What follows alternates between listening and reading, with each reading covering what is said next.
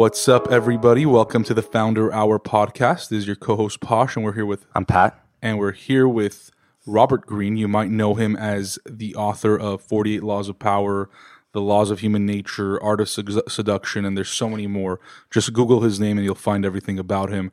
But tonight and today, we want to sit down with him and talk about his journey and his upbringing, how he started, why he does what he does, what inspired him to write the books that he's written, and what inspires him to keep going every single day. So, Robert, thank you so much for having us at your home and sitting down with us. My pleasure. Now, do I call you Posh? You call me Posh, you call me Narcissus, whatever you want. Okay. Call me friend. I'm a little uncomfortable. Lakers lover. I'm a little uncomfortable calling you Posh. I think I'll stick to Narcissus. Narcissus is perfect. So, I know that you're a big Lakers fan, and I remember... Unfortunately. Yeah, unfortunately for us now. It's a tough time. Yeah. I texted you when Magic Johnson stepped down. I remember that. They didn't offer me the job. Well, yeah, what happened? What happened? I don't know. I guess they didn't have your resume. I wrote, there's somebody at USC, an alumna who was at the event the other day who wanted to arrange a lunch with me and Jeannie, and he's going to do it. Really? But it all happened too quickly. I didn't have a chance to put my resume. Well, I don't think they've haven't hired anyone yet, so we still got time. It's not too late. Yeah. And no one's really particularly happy about the Tyronn Lue and not Tyronn Lue. Tyronn Lue, Monty Williams, Jason Kidd. Those are the coaches, but have they even talked about a I don't know. I hope not. DP here, not yet. I don't know. Yeah. What do you think about Magic Johnson stepping down? Well, it's a fiasco. I mean, we don't really know what was going on behind the scenes. There was some kind of power game going on, whether he and Pelinka were clashing, whether he and Lue were not on the same page. There was something going on. But, you know, it's a mess. It's a good kind of case study of an organization. It's a mess right now. Yeah. And basically... there's no kind of vision for where the Lakers are going to be in a few years. They've fallen way behind the times. It's a classic case of businesses or CEOs or entrepreneurs who kind of had a certain sort of success in the past, and they hold on to the past, and they hold on to a formula that used to work, and they fall further and further behind the times. So Jeannie Buss, it's always been a family type thing, right? And so she's so much invested in bringing in ex-Lakers. It was the hiring of Byron Scott, which was a disaster. And, of course, Magic and other people like that. And so they've fallen way behind. And when it comes to analytics, their training team is one of the worst in the NBA. Mm-hmm. So all the kind of modern things that make a successful team, they have some good player scouts like Ryan West, et cetera. Mm-hmm. So they've had a few good drafts. But if you look around the teams of the NBA, the sport is really changing. Right, it's getting more into analytics. It's there's the style has changed. It's no longer the Phil Jackson style that's going to work. Mm-hmm. So she's sort of locked in the past. Right. This is what worked before, and the Lakers have to make a radical jump into the present or into the future now. Mm-hmm. She needs to bring in a president of operations, Robert Greene. Robert Greene or Bob Myers. I know he's a UCLA I love person. Bob Myers. I mean, I went to Loyola Law School. He's a Loyola Law School graduate as well. But he gets it. He's in the recent times as far as the game goes. Yeah, well, you would think Pelinka would be, but Pelinka is supposedly just a hard-ass agent. I've heard he's not a very liked person. I don't think he's experienced either. I mean, he's an agent, but he hasn't really been in this position before. So was Bob Myers. Bob Myers was an agent as well.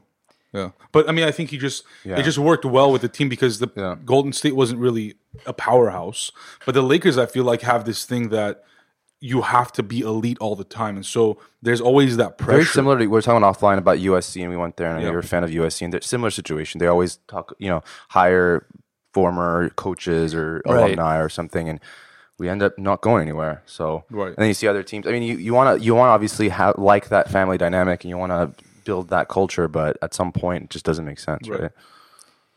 Well, you have to adapt the culture, this is a culture that's not been working for quite a long time, 6-7 years.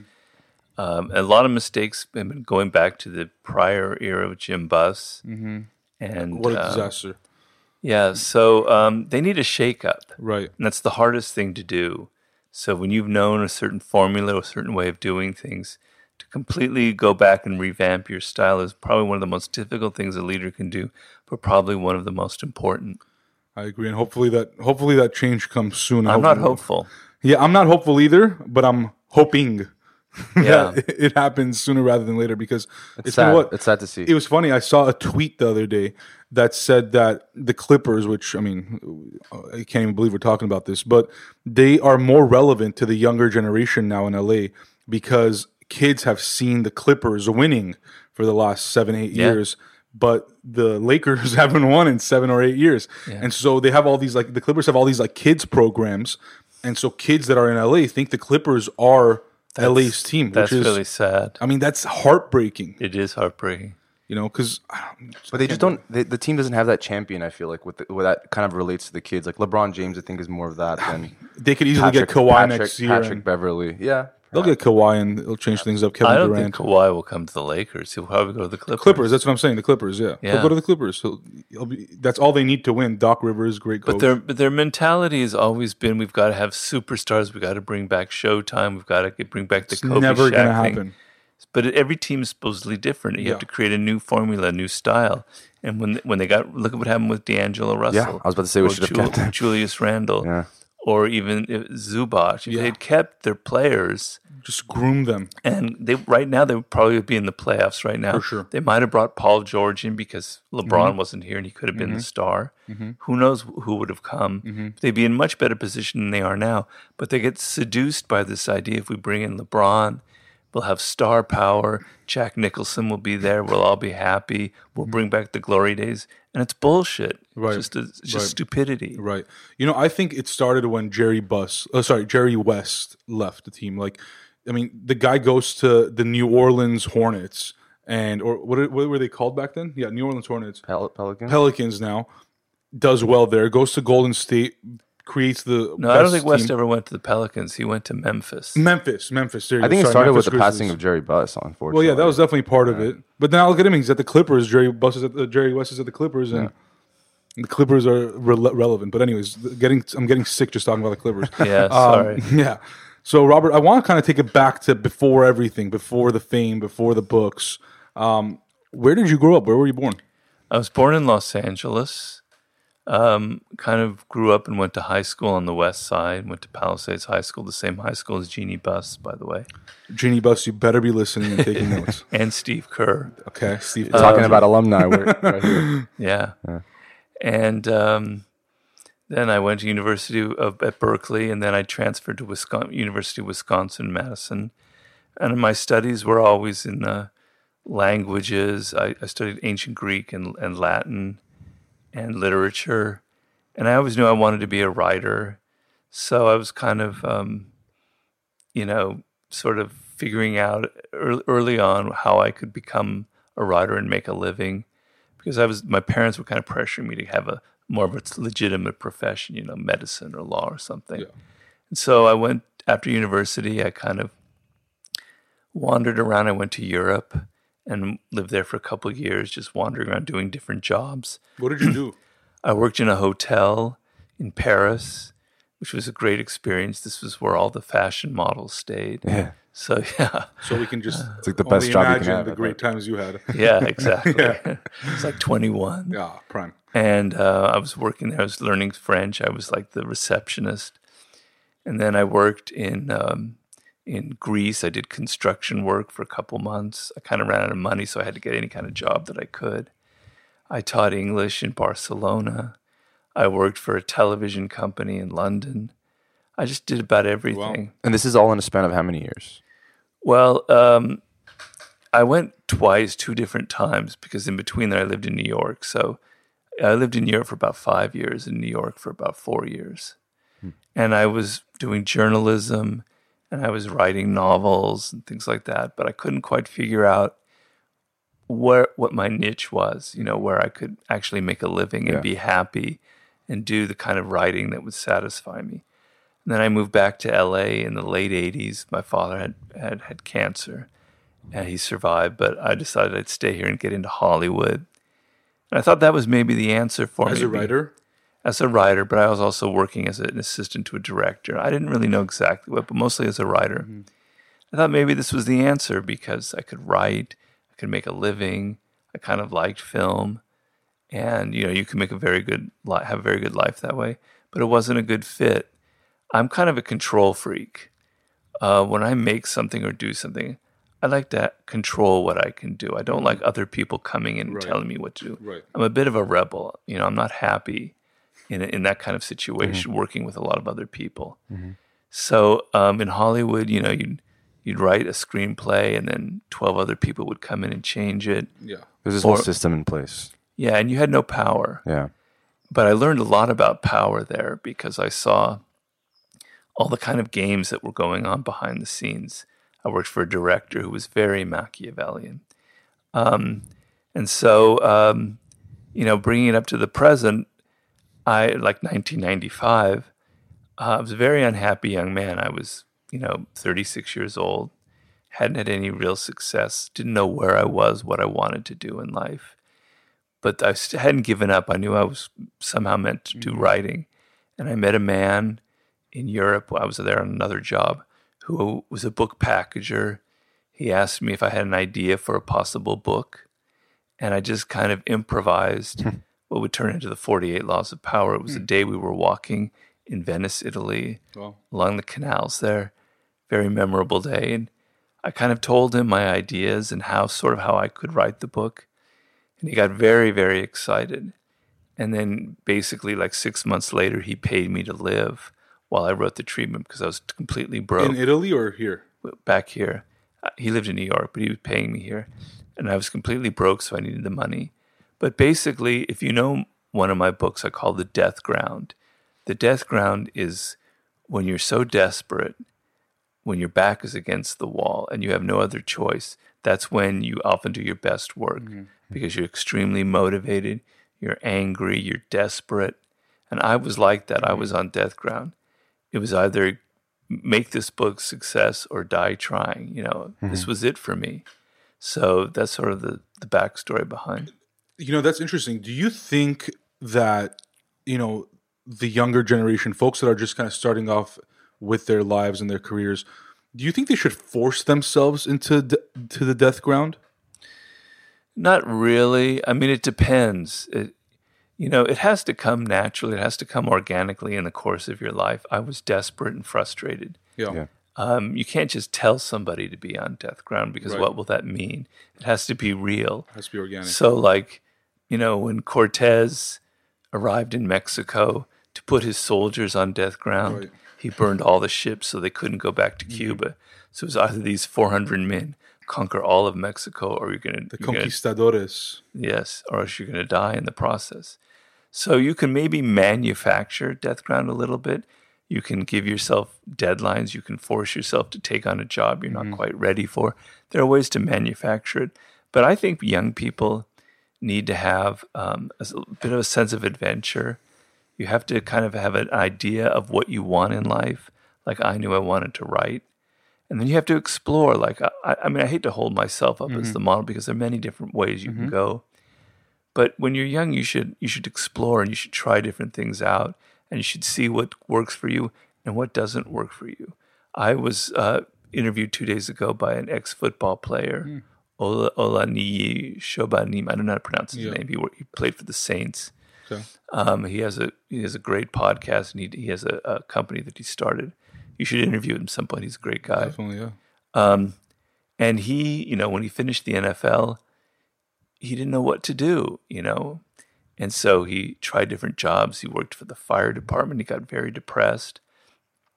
Then he kind of navigated back to a high school that he went to, and he started working with young players, and he got very excited.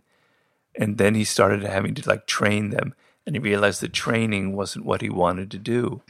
And so slowly by a process of trying different things, he saw what he liked, what he didn't, and he saw what he didn't like, and he came up with a very successful business formula that he has now. So you have to be willing to experiment. You have to be always trying to, you know, gain skills in your 20s, et cetera, with a degree of a framework for your life. So you know more or less what you want. That's what I advocate. I think if you're too rigid about things, if you say, by 26, I'm going to make $5 million. I'm going to start this business. And I know a lot of millennials like that. I think you're going to burn out, and I think you're not using your brain in the right way. And we're 26 years old, so that's perfect advice for us. No, I agree. Are you both? Both 26, yeah. Both 26. Well, he's turning 27 a couple days before your birthday. Wow. And I'm on May 28th. Wow, so, you're kids. Yeah, we're babies. Yeah, just but look like we're not 26. Definitely resonates with me, though, as far as where I am in my life in terms of, you know, it's interesting. We always talk about, well, we have talked about it on previous episodes, which is this kind of concept from Barry Schwartz's book, Paradox of Choice, which is the maximizer versus the satisfizer, and the folks who are kind of always chasing that next thing. And, you know, I kind of tie it to like fulfillment too. It's like, well, you could be doing something where you might be making a good amount of money, but you don't feel fulfilled. Should you just stop there, or should you keep exploring and keep, you know, trying to find that, I don't know, solution to being fulfilled, right? But you mentioned like, at a young age, you felt like you were meant to be a writer. How did you come to that realization? Well, I maintain in my book Mastery that usually you know when you're very young, before parents and teachers and peers start filling you with all of their ideas, you have a sense of what you were meant to do, what you love, what you're inclined to. And I loved books, and I loved writing. I was always very, very quite good at it. But I just had a thing with words. It was just words themselves, like the sounds of words. I love playing word games, so I was attracted to words. So it felt natural, you know, that someday I would be a writer. Particularly, also, I love literature, so I thought maybe at some point I'd write novels. But whatever it is for you when you're young, for me it was words. For some people, it's like movement and like sports and moving their bodies, and for other people, it's like mathematical patterns. For other people, it's like working with other people. They're more socially oriented. But you kind of have a sense when you're really young what really draws you, what really attracts you. And for me, it was always words and writing. Mm-hmm. Robert, kind of taking it back, there's something that you mentioned, and I know we've talked about it offline, about the entertainment industry, and that's really kind of what inspired the 48 Laws of Power, because you started seeing these different power dynamics and power plays and how people were essentially fucking each other over at times, and you know, to get ahead. There was a director you said that you worked with, and I think this was like a story that you might have mentioned when we first met. I want to hear that story again, because I really want to hear about what that power play was and how it worked out. Because I know that a lot of people that work for somebody or that work in a team, I'm sure they've seen something like that where they're put in a position to fail because the person that putting them in that position wanted to take the credit for it down the line. I know there was a story, so I'll let you kind of tell it. Well, basically, he's a film director whose name I shan't mention, but he had actually only directed one film before, and he was trying to get do another project, and his first one hadn't been very successful. So he had written the screenplay, and a producer got on board and said, we're going to make this film. He liked it. You were a writer on this project? I was his assistant. Got it. Just an assistant. I did write for him. I did write bits of his dialogue, which is law number 7. Always get other people to do the work, but take the credit for it. I did a lot of work writing, and he would always take credit for it. That's another story. Yeah. Anyway, and so he wanted to be the director of this film, but the producer thought, you know, you don't have enough experience. Mm-hmm. We need to bring in somebody else, right? And so he very cleverly agreed. He said, yes, okay, you're right. He was very clever person. And he said, all right, let me look. I'm going to hire somebody who I think will do the perfect job for this film. So he found someone who was young, who was a writer who had directed one other film, and who was maybe on the up. So it wasn't like a very experienced director, but he sold this guy to the producer saying, he's hot, we can get him when he's just starting out, he's got the perfect vision for this film. But in the truth, he knew that this kid would never succeed at this film, right? And he was going to maybe help make sure that he wasn't going to succeed at it, but he was in over his head. The project involved several locations. It had kind of young stars. This person had never really wasn't known for directing actors before. So the person I worked for could foresee all these problems on the project. And so they hired him, And slowly but surely, within a week, it was a disaster. He was falling way behind schedule. He was getting very emotional. He was yelling a lot. And so the producer had to intervene and fire him. And there was only so much time left before they had the actor still under contract. So the man I worked for said, look, I can rescue this project. Just let me come in. I can save the whole thing. And he did, and he directed it. And, you know, it wasn't a huge success, right, but he went on to direct many other things. But he had set the whole thing up. Hmm.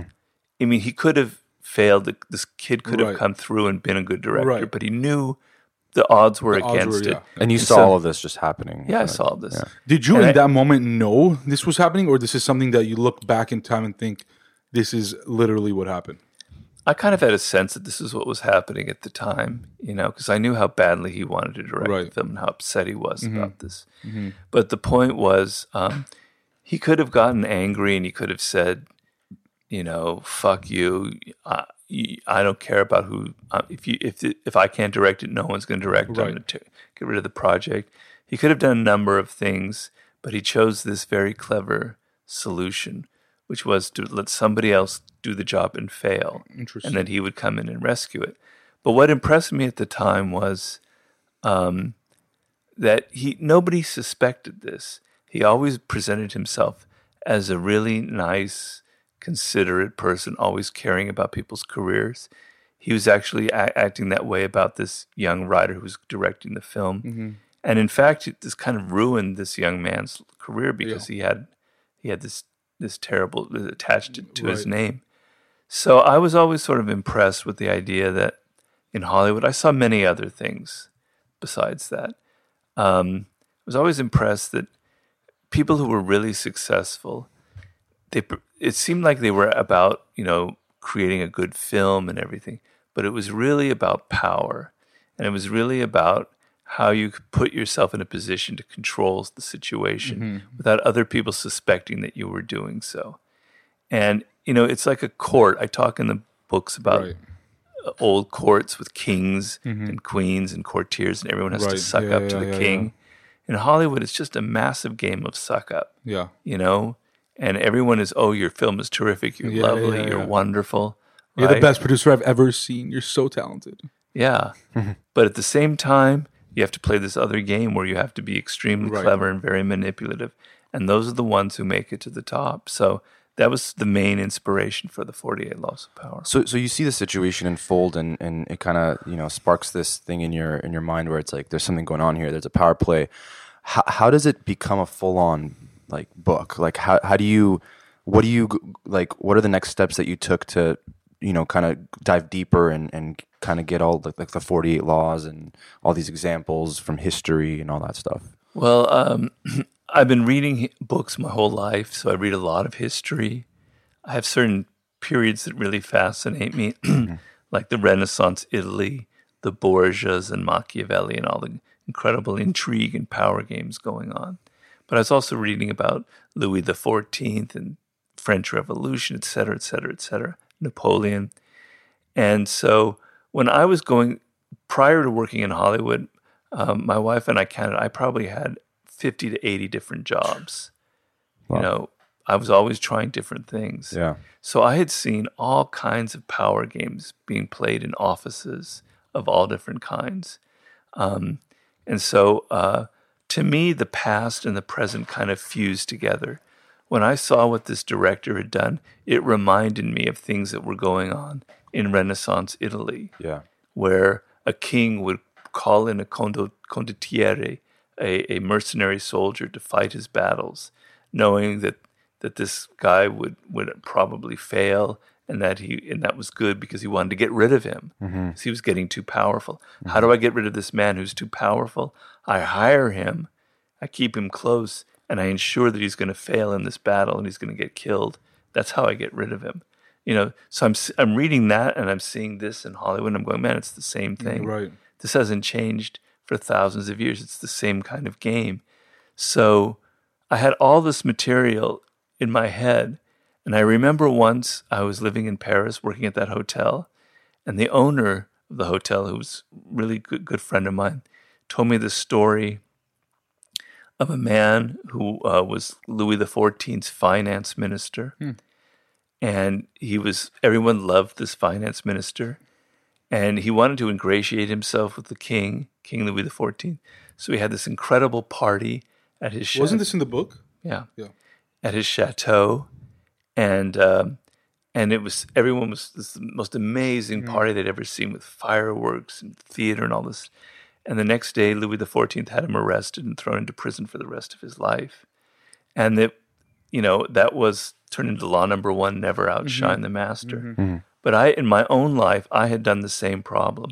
I had tried too hard to impress a boss with everything that I knew, and I got fired. So to me, stories from the past are not just history, and not just stories from the past. There's something living and alive, and there are examples and lessons that I had learned and that I'd seen others apply. So the whole book was inside of me. I just needed someone to believe in it and to just work like a dog and get it done. And were you worried at all about sort of the social validation of everything you're putting in, because you were kind of more coming from an academic standpoint as opposed to maybe a scientific standpoint of psychology and sociology and all these things where, although you may have seen those things in books, it's kind of, I'm trying to think of if I was in that position, how I would be thinking or feeling if I was going to write a book from that perspective. I know I love how you in the 48 Laws of Power, kind of present the counter argument, if you will, of the law. But I guess what was the reaction, and was it what you expected it would be? Well, we live in a world where people are just so obsessed and fixated on credentials, on titles. Right. So if I'd been a professor of psychology at State University of New York, whatever, I'd have all this cachet, and people would. But no, I'm not. But the point is, the book came out 20 years ago, over 20 years ago, and people really connected to it. It spoke to them about something true, as opposed to all the books by professors and people who write books about power that nobody could give a damn about because they're boring, because they have no connection to life. Right. I had a real visceral connection to life. I'm not sitting here studying life in an office and politics. I fucking lived it. Yeah. Right. I saw all this shit. Yeah. I saw how unhappy and frustrated I was. I saw all the power games being played. It wasn't an academic study. It wasn't some sort of scientific research paper that I wrote. It was my living reality. It's the living reality of everyone out there. I wrote the book with my own blood, and that's why people connect to it. I don't ever talk about myself in that book. It's all about history and kind of distance. But I'm in that very deeply, and it's all of my experiences. And I hate the kind of hypocrisy that goes on in the world where people pretend that they're not interested in power. That's the last thing they want to do. So I had a kind of a gleeful desire to expose all that, and I made it a little bit extreme. And I was told along the way, my publishers originally thought, Robert, I don't know, we like this book, but we want you to change it. It's not exactly what we think is going to work. Which is exactly what you hated, was having people tell you what to do. And the man that I worked with, who I really like and respect, he was great. We both agreed, fuck them. You take the book as it is, or we'll go somewhere else and we'll get the money that we want. And we played that game, which is a very powerful negotiating technique I always tell people to use. Which is what? Which is be willing to walk away and mean it. So that is the strongest negotiation. And be okay to lose if necessary. Yeah. But you mean it. You're not doing it just as a ploy. You are willing. You have a backup plan. So you're not just faking it. When you go into the meeting, people know it. They sense it. It's real. So they kept the book. And, it was a gamble. It's a strange book. It looks strange. It's got colors on the sides. Yeah. It's got all these shapes. No one's ever seen a book like that. It could have been a massive failure. And I accepted that. And he accepted that. But it turned out into something else, which I wouldn't be here if it hadn't. Right. And I mean, Pat and I have both read the book, obviously, a couple of times, and we've referred back to several laws multiple times. And I think you put it perfectly. I think there are times where as a reader, you're like, damn, that's a little extreme. But it's cool because it evokes that emotion and you get to really think about it. And I think it's interesting because everybody has a different perspective or they relate to it. Just taking Law 1, for example, because we discussed it, everybody's had a boss, hopefully. I think somebody should always have a boss just to see what it's like. And like you said, you're always trying to impress that person. But taking that law, I'm curious, do you, I don't know if I'm phrasing this correctly, but do you agree with the 48 laws of power? Like, do you think that every power should be followed? Or is it more so an observation of... Well, do you agree that there should be earthquakes in the planet? Do you agree that there should be rain? Mm-hmm, mm-hmm. Do you agree that the sun should shine? These are just facts. Facts, right. Whether I agree with them is completely irrelevant. Right, but that's what I'm asking you, though. So to take the most extreme chapter in the book that people always complain about, crush your enemy totally. Mm-hmm. Oh my God, what an evil, horrible... Right. I make it very clear in that chapter, it's not about individuals. Right. Right? It's more about... politics or business. Right. But look at how every goddamn business in this country operates. Yeah, it's all competition. Particularly in Silicon Valley. No, it's about monopolizing the field. Look at Amazon and the success they've had. Right, Google, same. Look at Google, look at Facebook. Mm-hmm. It's all monopolizing. We have to crush them totally. Right. In the 90s, Microsoft was facing Netscape, and they put them completely out of business. They just didn't try and hurt them. They just got rid of them. No one knows Netscape anymore. Mm-hmm. So that's a dynamic in business. So crush your enemy totally is not some exaggerated, evil, maniacal law that I'm using to kind of, play to the audience and fool them. It's the reality in business. And that's what I'm asking. You're not telling people. And look at Donald Trump in politics and look what he did with the Republican Party. This is the world we deal with. Right. So you're telling me, do I advocate that my cat, kills birds? He can't help it. Right. This is the world that we live in. Right. But again, just kind of taking that a little further, like, my question is, you're not necessarily saying crush your enemy. You're just saying that is the reality of what is happening, right? Yeah. But on a grander level, do you think that things like crushing your enemy, things like, not being better than your boss and your master, do you think that as humans, as global citizens, that this helps us progress? Does it help us move forward when all these power dynamics are at play and that we're constantly manipulating one another? I understand it's the facts, but is it a good thing that these dynamics exist? Well, this is what I talk about in my new book, The Laws of Human Nature. Mm-hmm. A lot of this is who we are as human beings. Right. A lot of these game playing go back. People who've studied chimpanzees, and there's one very famous man, and he calls them the Machiavellian animal. Hmm. Chimpanzees are extremely Machiavellian. So there's something in our DNA that keeps repeating these patterns. And I'm trying to make the point in The Laws of Human Nature that instead of fighting and moralizing and complaining and saying, oh, why can't we all just be like Mother Teresa? Why don't we just deal with the fact that this is who we are? Right. Why don't we finally look in the mirror and say that we have these tendencies, that we want power, that we're not these saintly little angels walking around who just want to do the best for other people? Yes, there's a lot of that, and it's a very important part of human nature. But there's this other element. And a big part of the 48 Laws of Power was defensive. I myself was, by nature, a somewhat innocent person. I'm not Machiavellian by nature. And people think that you are because of 48 Laws of Power. Yeah. Of course, saying that you're not Machiavellian is often the most Machiavellian thing you can do. But in this case, I'm being sincere. Yeah. If you think... No. I agree with you. I mean... All right. Well, maybe... Okay.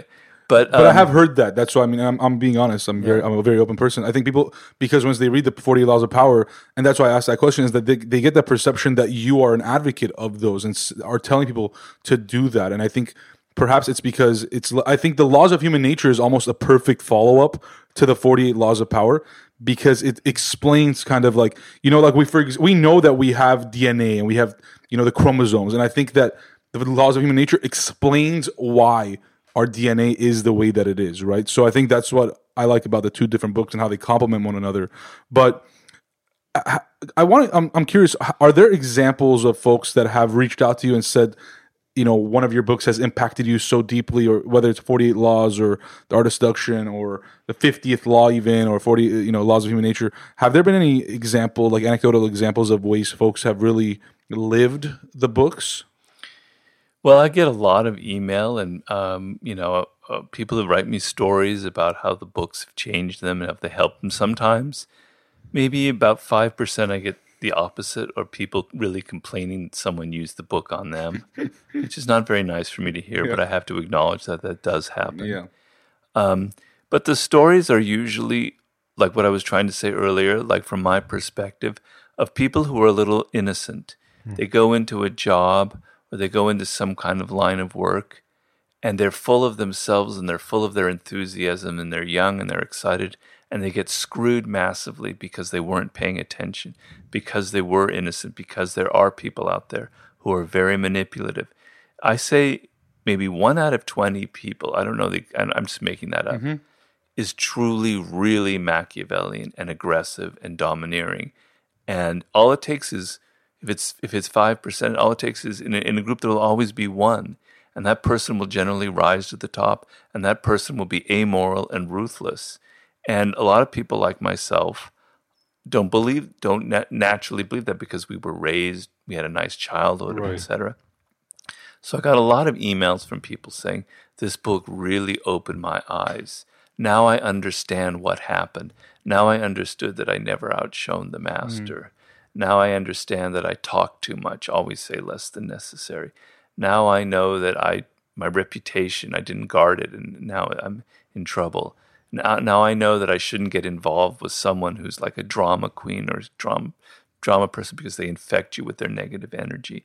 In retrospect, I made these terrible mistakes, and your book made me realize what actually happened, so I won't repeat them. So I get a lot of that. I get stories of guys who've used The Art of Seduction and women, to successfully seduce.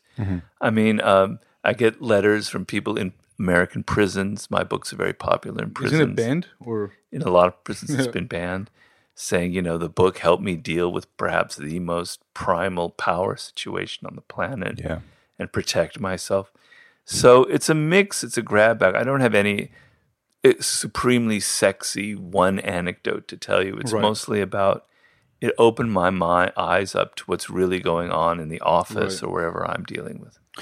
Have you seen anyone, I mean, obviously in history, but more so in like in your lifetime, that perhaps, that you feel like has been super powerful in their field, and you couldn't help but think like, I wonder if they read my book because they're kind of playing it the way I saw it.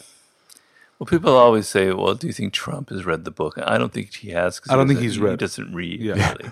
Yeah. So apparently he writes books but doesn't read them. So. I mean, he doesn't write them. Yeah, he doesn't write his tweets either. We know that. No, I think he writes his tweets. He writes his tweets. Oh, right. I don't know if he writes his books, but the tweets for sure. Yeah. I don't really know. I wonder like if Phil Jackson had read them. People like that. But generally, I have met famous politicians around the world who brought me in to talk to me, who read the book and have used it. I heard Fidel Castro read it. Fidel Castro, he doesn't need the book. He was already in his 70s or something when he got the copy of the book. Yeah. He's like, oh, no wonder I am like this. Yeah, exactly. It confirmed. But, it was interesting because my books are very popular with hip-hop artists. And that came early on because it came out in a period when a lot of rappers were trying to start their own business. Yeah. They were kind of getting away from the old model where the black artists were traditionally very exploited. And so they found my book very helpful. And that's how, I read Jay-Z had read the book and it helped him. I actually heard it in a Drake song maybe 10 years ago, one of his like not famous songs.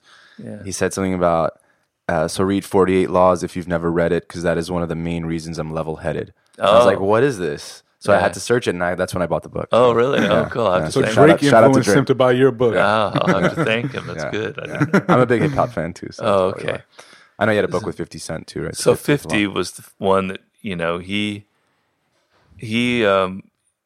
contacted me, and we ended up having a relationship, and I wrote a book with him. Do you call him 50 or Curtis? I call him 50. Okay, there you go. Okay. Yeah, I don't call him Fitty. I call him 50. It's too much. Yeah. But he was a living, breathing example of the 48 Laws of Power. I didn't really know his story beforehand. But when I was about to meet him, I read From Pieces to Weight, his first kind of autobiography, and I go, "Wow, This guy's a living, breathing example of the 48 laws. And then when I met him, he explained to me how much the book impacted him. I know. So, yeah. I know you had a question on the way here where you were like about how the 48 became like so popular, like almost immediately. Yeah. I'm kind of just curious, like, was it just immediately adopted as like, just kind of quickly became a bestseller and it was like a word of mouth type of thing, or like how did you kind of see this whole thing unravel as far as the popularity of the book? Well, it's a kind of an interesting example. I mean, I don't know if it's replicable for other people, but we didn't have a lot of publicity. My books don't get a lot of publicity. I mean, the 48 Laws actually probably got most of any book. Initially, I was on the O'Reilly Factor twice back when that still existed. I was in USA Today back in the day when people still read newspapers. Yeah. And I had some television and things, but really not that much. The mainstream media pretty much ignored it. The internet didn't exist. The book made it because of word of mouth, because it was so weird and so strong and so in your face and so kind of, wow, what do I do with this? That it became like a cult thing. And people were talking about it and it passed around. And then started, when the hip-hop artists started rapping about it or talking about it in interviews, it kind of snowballed. I didn't really have to do very much for it. But it's because I made the book authentic and I didn't try and weasel my way with power and say, oh, maybe it's really not like this. You should try and be a nicer person like how most books are. I gave it to you straight. I think it kind of connected with people. And you didn't really name drop like specific people in time where they could have promoted it for you, As people who had been long gone. Yeah. And we learned like in marketing, like the significance of numbers, and you called it the 48 laws of power, not, the 50 laws of power, like rounded it up. So I thought that was pretty interesting. Like, you learn about pricing in the market of like, $2.99 versus $3, right? Like so, and then obviously the cover is really kind of in your face. You said the color, it's like the Armenian flag. How did that? The red, blue, orange. How did that come about? Was that kind of just by was there like a methodology behind that, or was it just kind of like behind which part? The how the book is designed, or the 48 laws. Well, originally I had 52 laws. Okay. And I was told, and I agreed, that 52 wouldn't be a good title, that 48 was better. So a lesson there for people is don't get so full of yourself that you can't listen to other people with their good advice. So I've always incorporated, I don't necessarily give them credit, but people say this is what your title should be. This is, I listen to people. I listen to the audience. I listen to their response. So whenever I'm writing a new book, I'm always very sensitive to what people liked in the last book. So you pay attention to what people tell you. So I then changed the book to 48. I made certain chapters kind of double and whittled it down because it was a much more powerful number. But the design of the book, I worked with that man that I talked about and I met in Italy. He's a book packager, which basically means he packages the whole product, he designs it, etc. And he's Dutch and he's extremely visual. He's a very good artist. His father was a famous artist. He's just very visual, smart person. And so he designed the cover, and he thought he saw that cover as sort of like a flag, not the Armenian flag, but like a flag in Renaissance Italy, for like the flag of Florence, right? And so he thought that was very iconic, and I loved it, and I went with that. The inside of the book is a little bit more my work. I mean, he did really great layout, but the little bits in there of the shapes with the different quotes, it's kind of my idea. And the things on the side, that's my idea, and he put that in colors. So we worked together. It was very collaborative, but he's a very visual person. And, a point in the 48 Laws of Power is power. We humans are very visual oriented. We're oriented towards spectacle. We're very, we see things.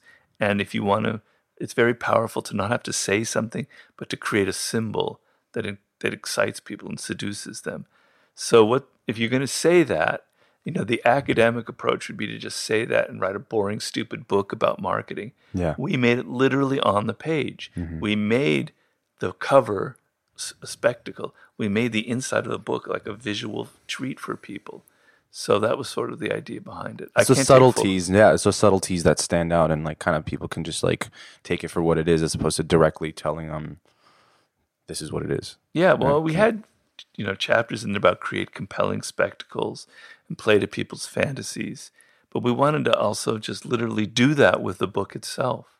Yeah. Has anybody done a case study of any of your books, especially 48 Laws, in terms of how powerful that word of mouth marketing became? I mean, it's very rare even in today's world because obviously there's social media, but it's very rare to see something like a book gain that much traction. I mean, it became almost like a movie where people were like, you got to go see that movie, you know, you got to go see that film, spend 2 hours and go see it.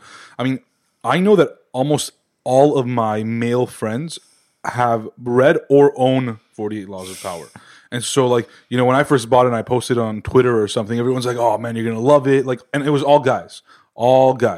And so it was incredible. Like, you know, and that's why I was wondering, have business schools done case studies of like... Well, I've had business schools have used the book in their classes. Right. I've been invited and I've given talks. Mm-hmm. There's Bentley University, USC, in the Marshall School. Yeah. Is that what it's called? Yeah, that's where Pat went, yeah. Okay, there was a professor there. I can't remember her name.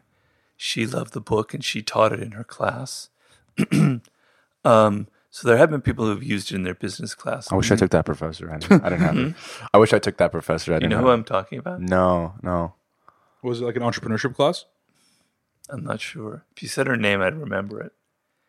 So speaking of business and, you know, business schools and education, I know that you've taken obviously a lot of the lessons that you've learned while writing these books and, you know, while being inspired to actually go ahead and work with business leaders and businesses. You know, I know you like have slowed down more recently, but earlier on you were working with a lot of companies. What are some of the companies that you were working with or some of the leaders that you were working with? Well, I'm not allowed to speak about them. I have confidentiality agreements that I very religiously ascribe to, but obviously the most important one is American Apparel. Yeah. And the only reason I can mention that is because I was put on the board of directors there. I started as a consultant with him, and then I worked for him. With Dove. With Dove. I've worked with other business leaders in foreign countries, in the United Arab Emirates, in France, and in Italy. I've worked with a lot of athletes. The football player was here before. I've consulted with him. I've consulted with coaches of teams. Mm-hmm. There's a coach in the G League right now who I think is going to make it to the NBA. Oh, nice. Well, I've kind of but I can't mention them because it's just I try and keep things very discreet. Right. But with Dov Charney, he was a huge fan of the 48 Laws of Power. It was like his Bible, and he had a big stack of it in his office and in his home. And when people come visit, he would give it to them as a gift. He gave out hundreds of copies. And so he was really a very charming, charismatic man with a dark side. And we became friends, and I liked him. This was before American Apparel had exploded. It was still quite a small company. But I was so impressed with what this one man had created. If you ever went and saw his factory in downtown LA, it was, wow. Yeah, I'm sure. This is amazing what this man has built here. They don't have factories like that anymore. Yeah. So I was kind of taken in, and rightfully so. He's very he's a genius in his own way. So I was brought on the board of directors, and it was a very overwhelming experience because I don't have a business background.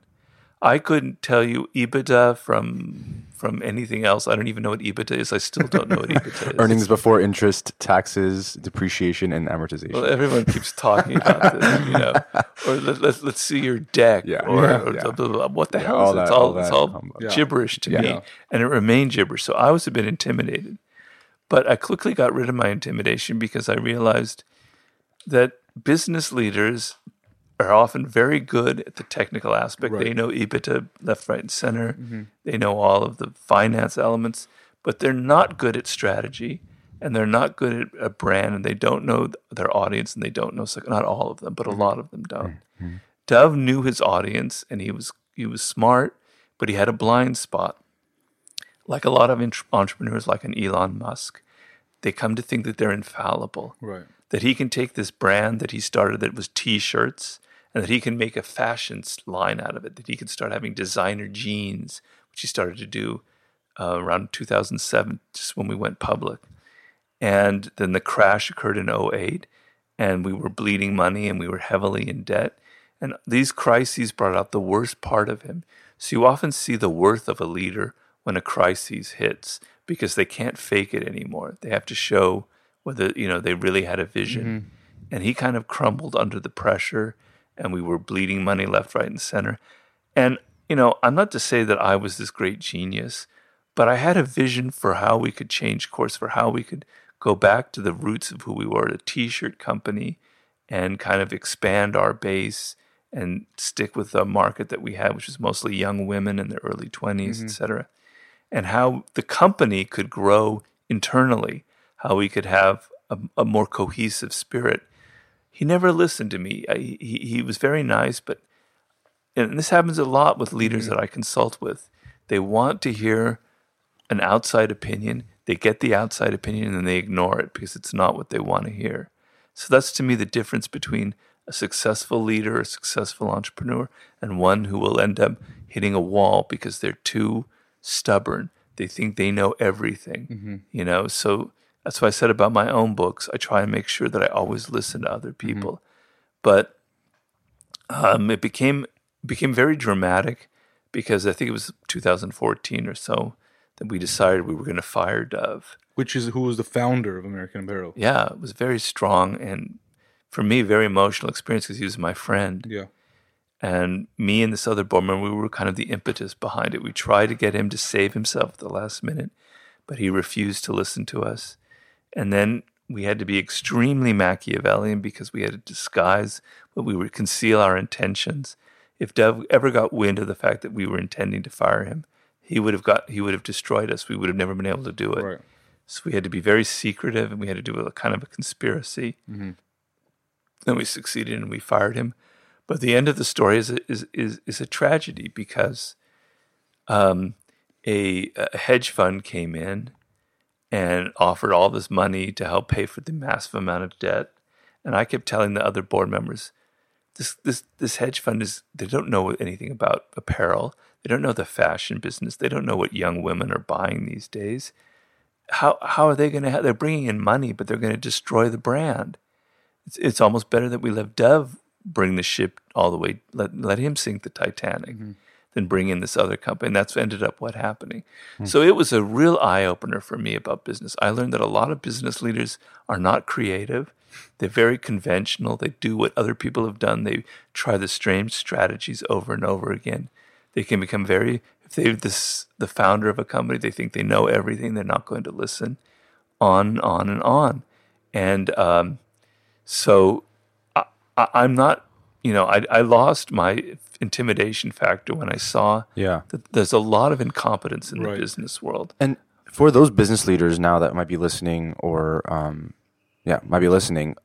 how could they be more like that, be more strategic or kind of, let's say they have a finance background or more of like an accounting background or number background, but they're not, they know themselves and they're not as strategic or they feel they're not as strategic. How can they, like, is it reading? Is it reading books? Is it, besides reading your books? I know that part. Yeah, read Robert Greene's books. Yeah. You can buy them on Amazon or anywhere books are. What would you say? What other resources or where should they look to?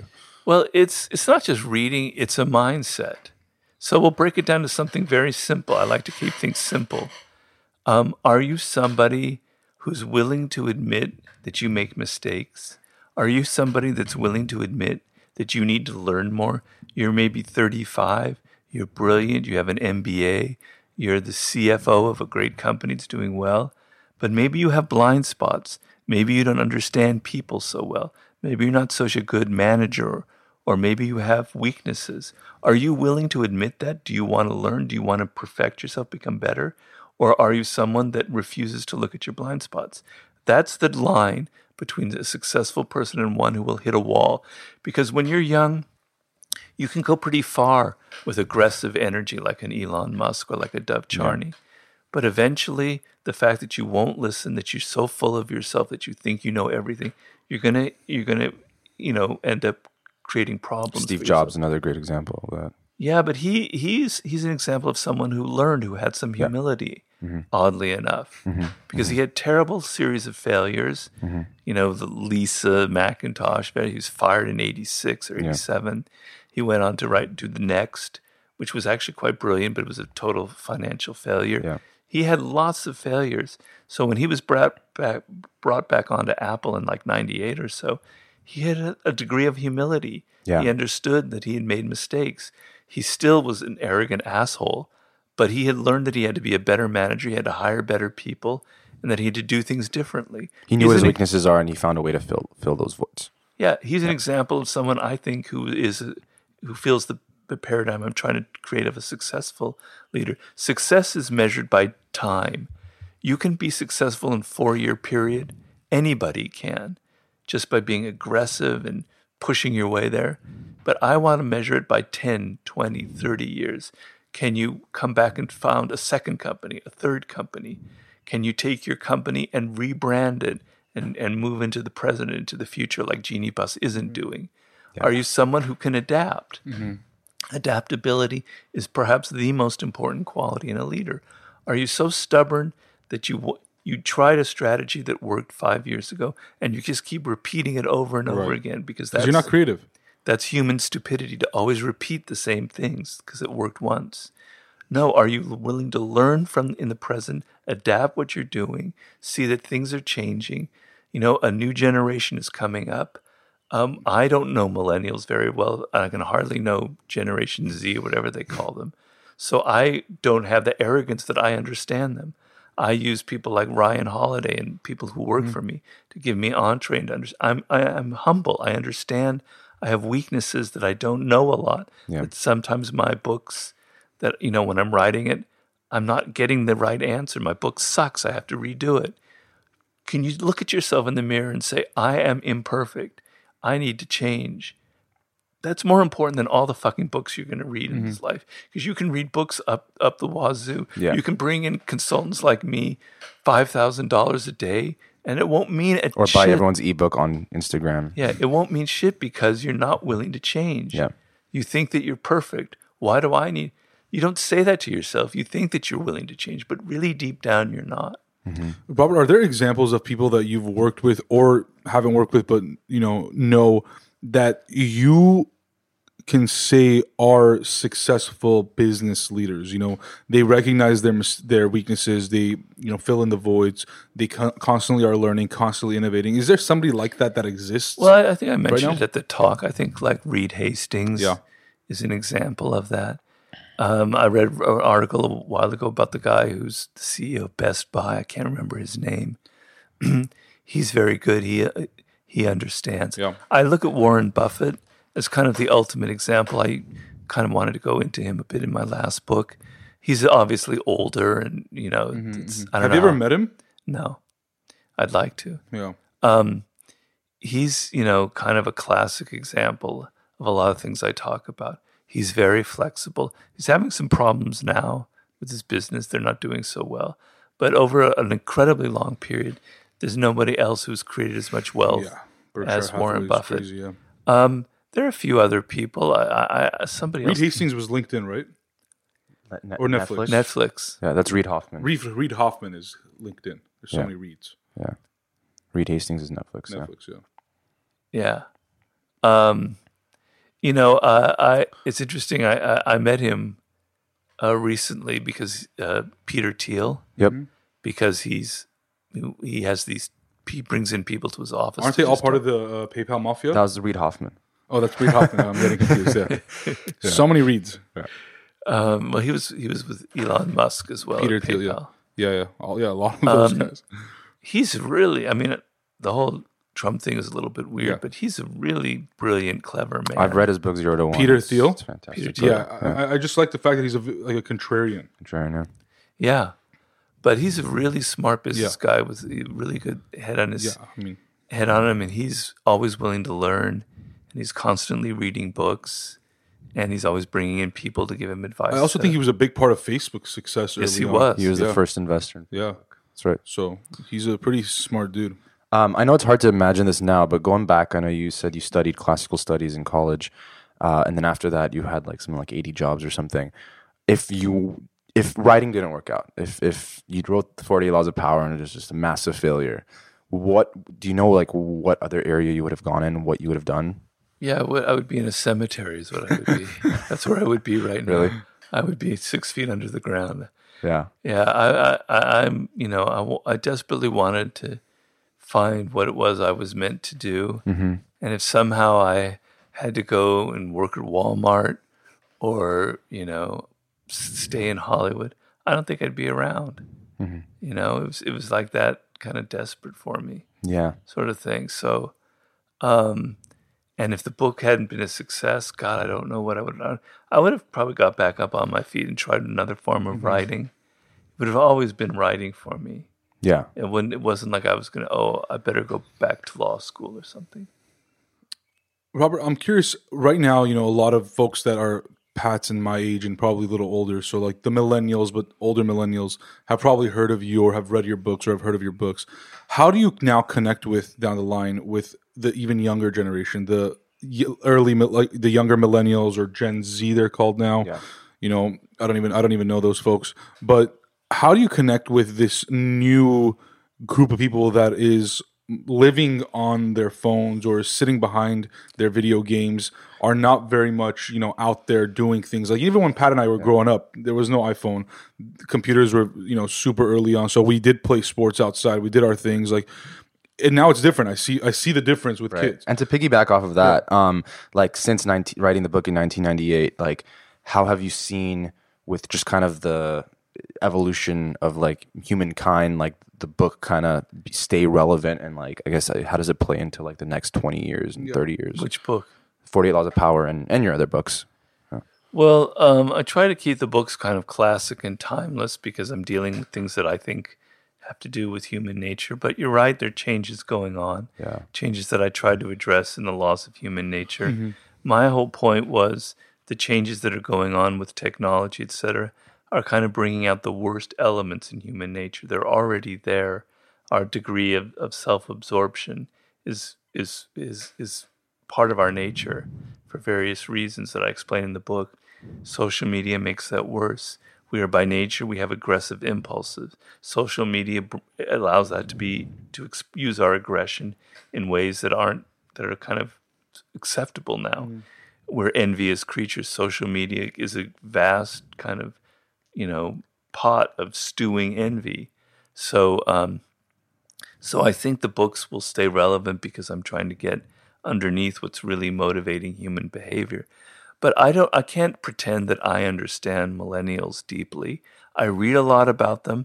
I'm empathetic. I'm not one of these older people that's always ragging on millennials and saying, you're pampered, blah, blah, blah, blah, blah, blah. Entitled, yeah. Entitled, whining. People said the same thing about my generation when we were growing up. It's the same story. Right. But I can't pretend that I know your experience. It's very different from mine, although we both grew up playing football on the streets, et cetera. Yeah. But people playing video games when they're young and not out there in the street, hard for me to understand. Right. So I read. I try and get into their mindset. I talk to people like Ryan. I try to know young people so I can soak up their spirit.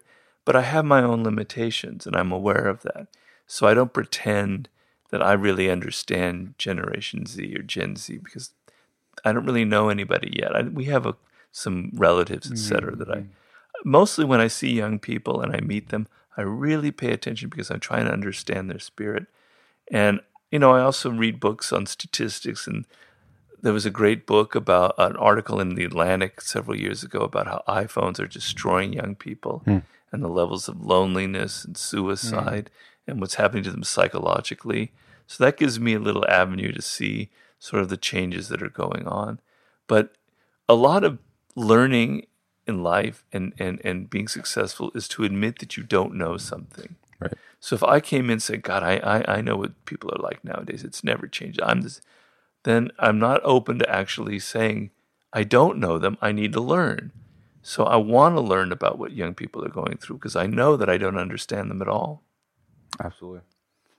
Well, transitioning more into a more recent time of your life, I know that you've had some health challenges, and I want to discuss how, obviously that made you feel, but how you've moved forward from that with such an unexpected event in your life that you really didn't see coming as such a, young, healthy person. Well, I had a stroke about 8.5 months ago, And yeah, I was in pretty good shape. I exercise every day. Somebody who really depends on exercise to get rid of depression or to, you know, just keep me sane. And but I must say, writing my books is a very stressful process. I put so much energy and time into it that it probably isn't the best for my health and probably contributed to my stroke. Certainly raised my blood pressure, gave me cholesterol issues that I was trying to deal with. But, you know, so some of it I brought on myself by my style of living and how intensely I write a book. But that's all I know, you know, to ask me to relax and just write a kind of leisurely style and not sit there and think about it day in and day out. It's just not me. So, you know, it happened. And then just before my last book came out, The Laws of Human Nature, so it kind of really ruined a lot of things for me. We had great plans for a book tour and all these events, which we couldn't do. So, and then I had to deal with just being kind of an invalid for so long. I still can't walk that well, but in the beginning, I couldn't hardly walk at all. I lost the left side of my body, became very weak. And, you know, it's been up and down. I've been trying my hardest therapy. I do 3 hours of physical therapy every day. Wow. I recently just bought a recumbent bicycle. I don't know if you've ever seen one of those. You sit down like in a chair and your legs are out and you cycle. Oh, yeah. Just to get out of the house and to get a good aerobic exercise. And so I do a lot of things, but the progress is so slow and you have to be patient. I'm not a patient person. Yeah. So I'm dealing with my own weaknesses and my own limitations right now, and I'm trying to overcome them. On the one hand, it's good because I'm forcing myself to do all this therapy. I'm in a hurry to get better. But on the other hand, it just gets sometimes so frustrating. You know, when it takes you 15 minutes to tie your shoes in the morning, you know, you're like, It used to take me 5 seconds. You know? It used to take me 5 seconds, and now it's like the most challenging part of my day. Yeah. So they have a thing where it's called restraint, where to teach yourself how to use your left arm, you force yourself to do everything with your left arm. And I'm trying to do that, but man, I'm just shaving this morning. I'm trying to pick up everything with my left arm. It's really humbling because you think of your body a certain way and it's just not responding. I can't get my body to do certain things. So it's a lesson in patience and acceptance, which I haven't mastered, but I'm trying very hard. That's something that perhaps you could write about in one of your next books. I wonder if it's inspired. Yeah. So I know that you had a lot of plans for this book tour, and you know, I'm sure you had a lot of plans and still do. Are there any recent projects that you're working on right now, even with, you know, your physical limitations? Because I know your mind is still 1,000% there. What are some of the projects that you're working on currently? Well, I'm putting a proposal for my next book together. This is probably my least kind of practical, you know, office politics book. It's based a little bit on my own experience with a kind of a near-death experience, which stroke was. I nearly died. I nearly suffered irreparable brain damage. I have a chapter in the laws of Human Nature about dealing with the thought of your own mortality and the power that comes from that. And then in the end, I talk about the sublime and how you can turn the thought of your own death into something kind of great and powerful, and how that kind of thought can change your whole consciousness about living. That's kind of the book that I'm working on now. Because I think people feel like they're missing something in their lives. They're in search of something. And I feel like what's missing is a sense of kind of vitality and a sense of being alive and knowing what it means to be alive and to feel curiosity and excitement and wonder about the world we live in and wanting to learn. And so this is a book to kind of bring back that feeling to people. So, you know, that's sort of what I'm working on. Is it going to be similar in nature to, for example, Simon Sinek's book about the why, like, you know, finding your purpose? Or is it more so... Or man's search for meaning. Yeah, is it more so deeper than that? Well, I wouldn't know if it's deeper than that. Part of it is finding your purpose. It's just about the need that people have to connect to something larger than their ego, larger than their self. Whether that's a cause that transcends you, that you feel you belong to, or whether it's a sense of connecting to life in general or to other people around you, or whatever. I feel like it's a need that religion used to supply people, but we live in very skeptical, non-religious times. And I think people suffer from that. It's a kind of, I hate to use the word spiritual, but there's a kind of a suffering. There's something missing, a connection to something else in life besides just making a living. And I'm all for making a living, believe me. But so I don't know what other books it's like. I try to make a book that's not like anything else out there. For sure. This might be a massive failure. I don't know, but I doubt it. I feel like there's a need for it, and I kind of intuit the need when I'm writing a book. Like Mastery, I sense there was a need for people to understand the learning process itself and how you become a master in your field. In Human Nature, I felt like there was something missing, that people don't understand what makes other people tick, that we've lost our social skills and instincts. So now I feel like I'm trying to reach something else. But it's also very personal because, you know, as I said, I had a near-death experience myself. It's like a business in and of itself, right? Like you see a need and you have to sort of cater to that need, right? Yeah. So, do you still continue to work with companies and businesses to help them strategize, you know, growth or whatever it may be? Oh, yeah. Yeah, I mean, when I'm writing a book, I kind of disappear for a while, but I'm definitely getting back into that now. Yeah. Is it something you enjoy doing, helping coach entrepreneurs or business leaders? It depends on the person. I mean, I really enjoy getting in early on and, you know, opening people's eyes to the idea of strategy, because I have a concept of strategy that's not what they think it is. Right. I'm trying to change their whole mindset. When I write a book, I'm not just giving you facts and details. I want to literally change how you look at the world. So when I consult, I'm trying to do that with the people I'm dealing with. Right. So I enjoy it if people are open and they're listening, and I can sense that there's a newness and a freshness, and we're creating something, and I can help them. I don't enjoy it when I'm asked to do something that I'm not necessarily very good at, or they're just bringing me in as kind of sugarcoating. Yeah.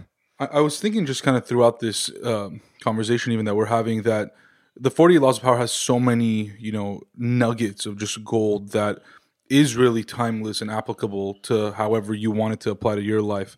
And one big thing today that I think, you know, the millennial and younger generation really cares about is, again, that visual aspect of it, right? Like, you know, being on Instagram or on YouTube or Facebook, but just watching the content as opposed to reading what's in the book. Is there a way that the 48 Laws of Power comes to life in a more visual platform so that the younger generation can consume it as opposed to reading it? Because I know people just have no patience to read anymore. Well, if you have no patience to read, you're not going to go very far in life. Yeah. You know, and if you're not going very far in life, I'm really not that interested in what you're doing. Right. But we are working on a television version of the 48 Laws of Power.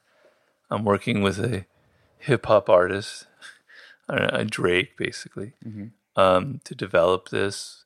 We've signed a contract. We're working on whether it'll actually happen or not. I don't know. I'm also working with another showrunner for The Art of Seduction, perhaps as a television series. So that would be as far as I'm willing to go. I'm not going to do like a comic book version of the book. Or, you know, and people have taken the 48 Laws and have done things on YouTube where they've tried to make little stories and visual. I have no problem with that. But really, you know, if you're not somebody who has the patience to read a book, if you have to have everything on Instagram, I'm sorry, I don't have much sympathy for that. Yeah, I don't care what generation you grew up in.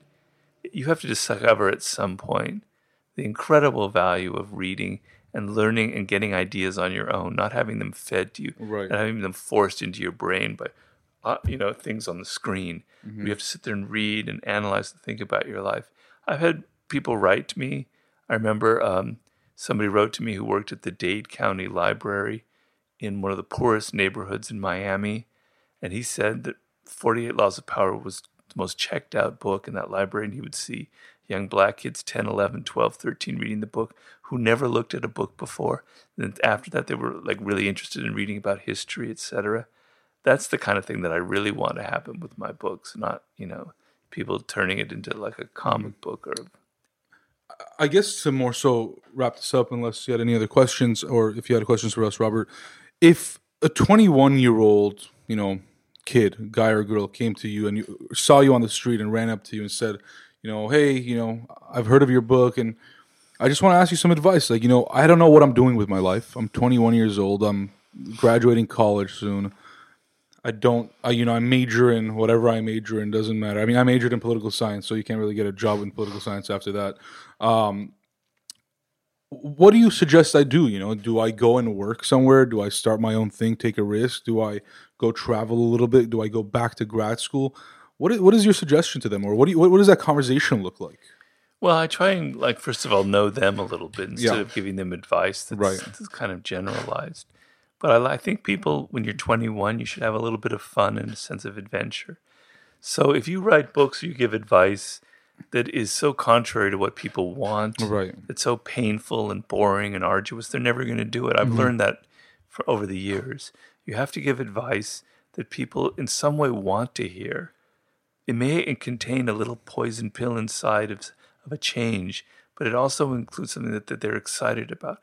So I want to get that young person excited and see the future in a positive way and not be so anxious. A lot of young people are so anxious and worried and already depressed and already wanting to, like, hurry up and get their life over with. Just relax. This is the best time of your life. Believe me, I know it was my best time of my life. You're going to have to enjoy yourself. At the same time, you can't just be wandering around aimlessly.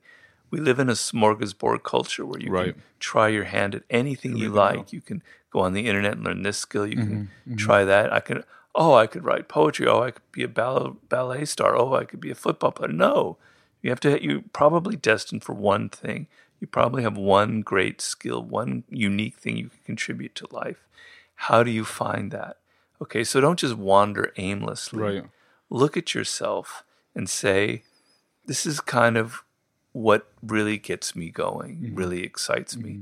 So if it had been you, Narcissus, when I met you when you were 21, you graduated political science from USC, I don't know, I would have kind of had a conversation with you and see what made your eyes light up. And perhaps it was eventually doing this podcast.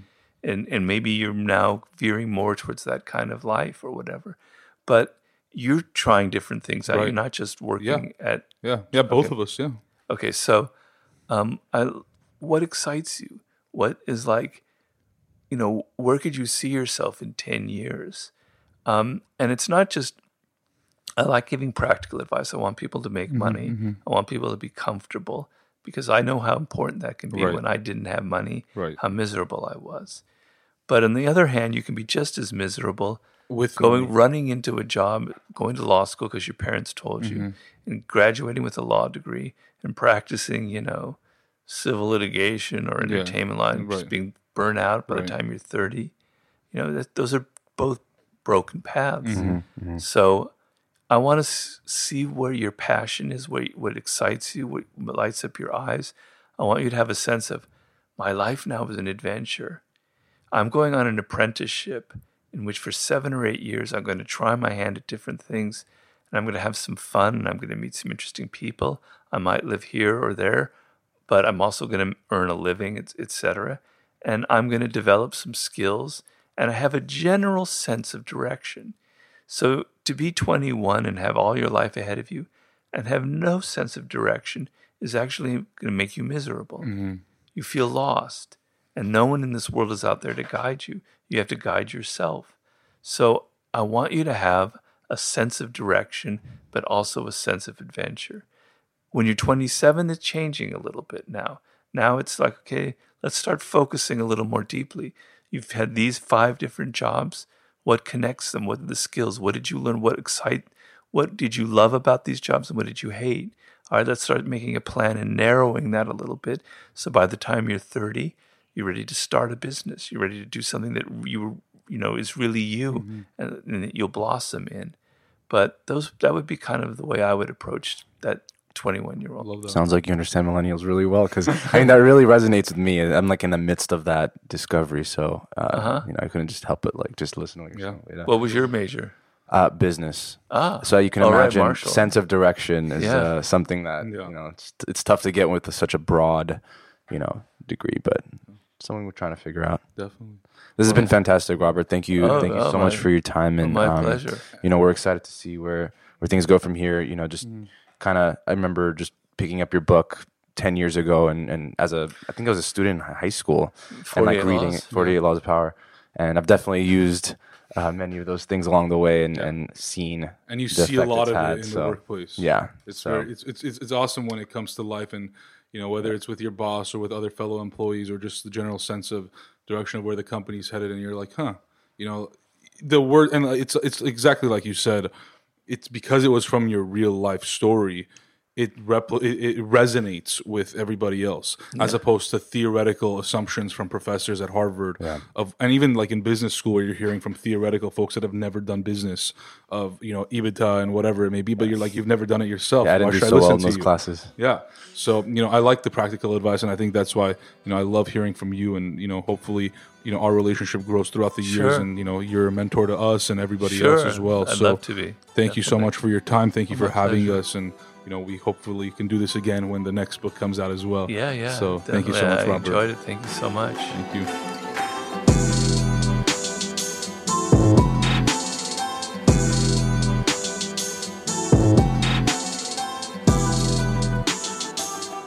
you.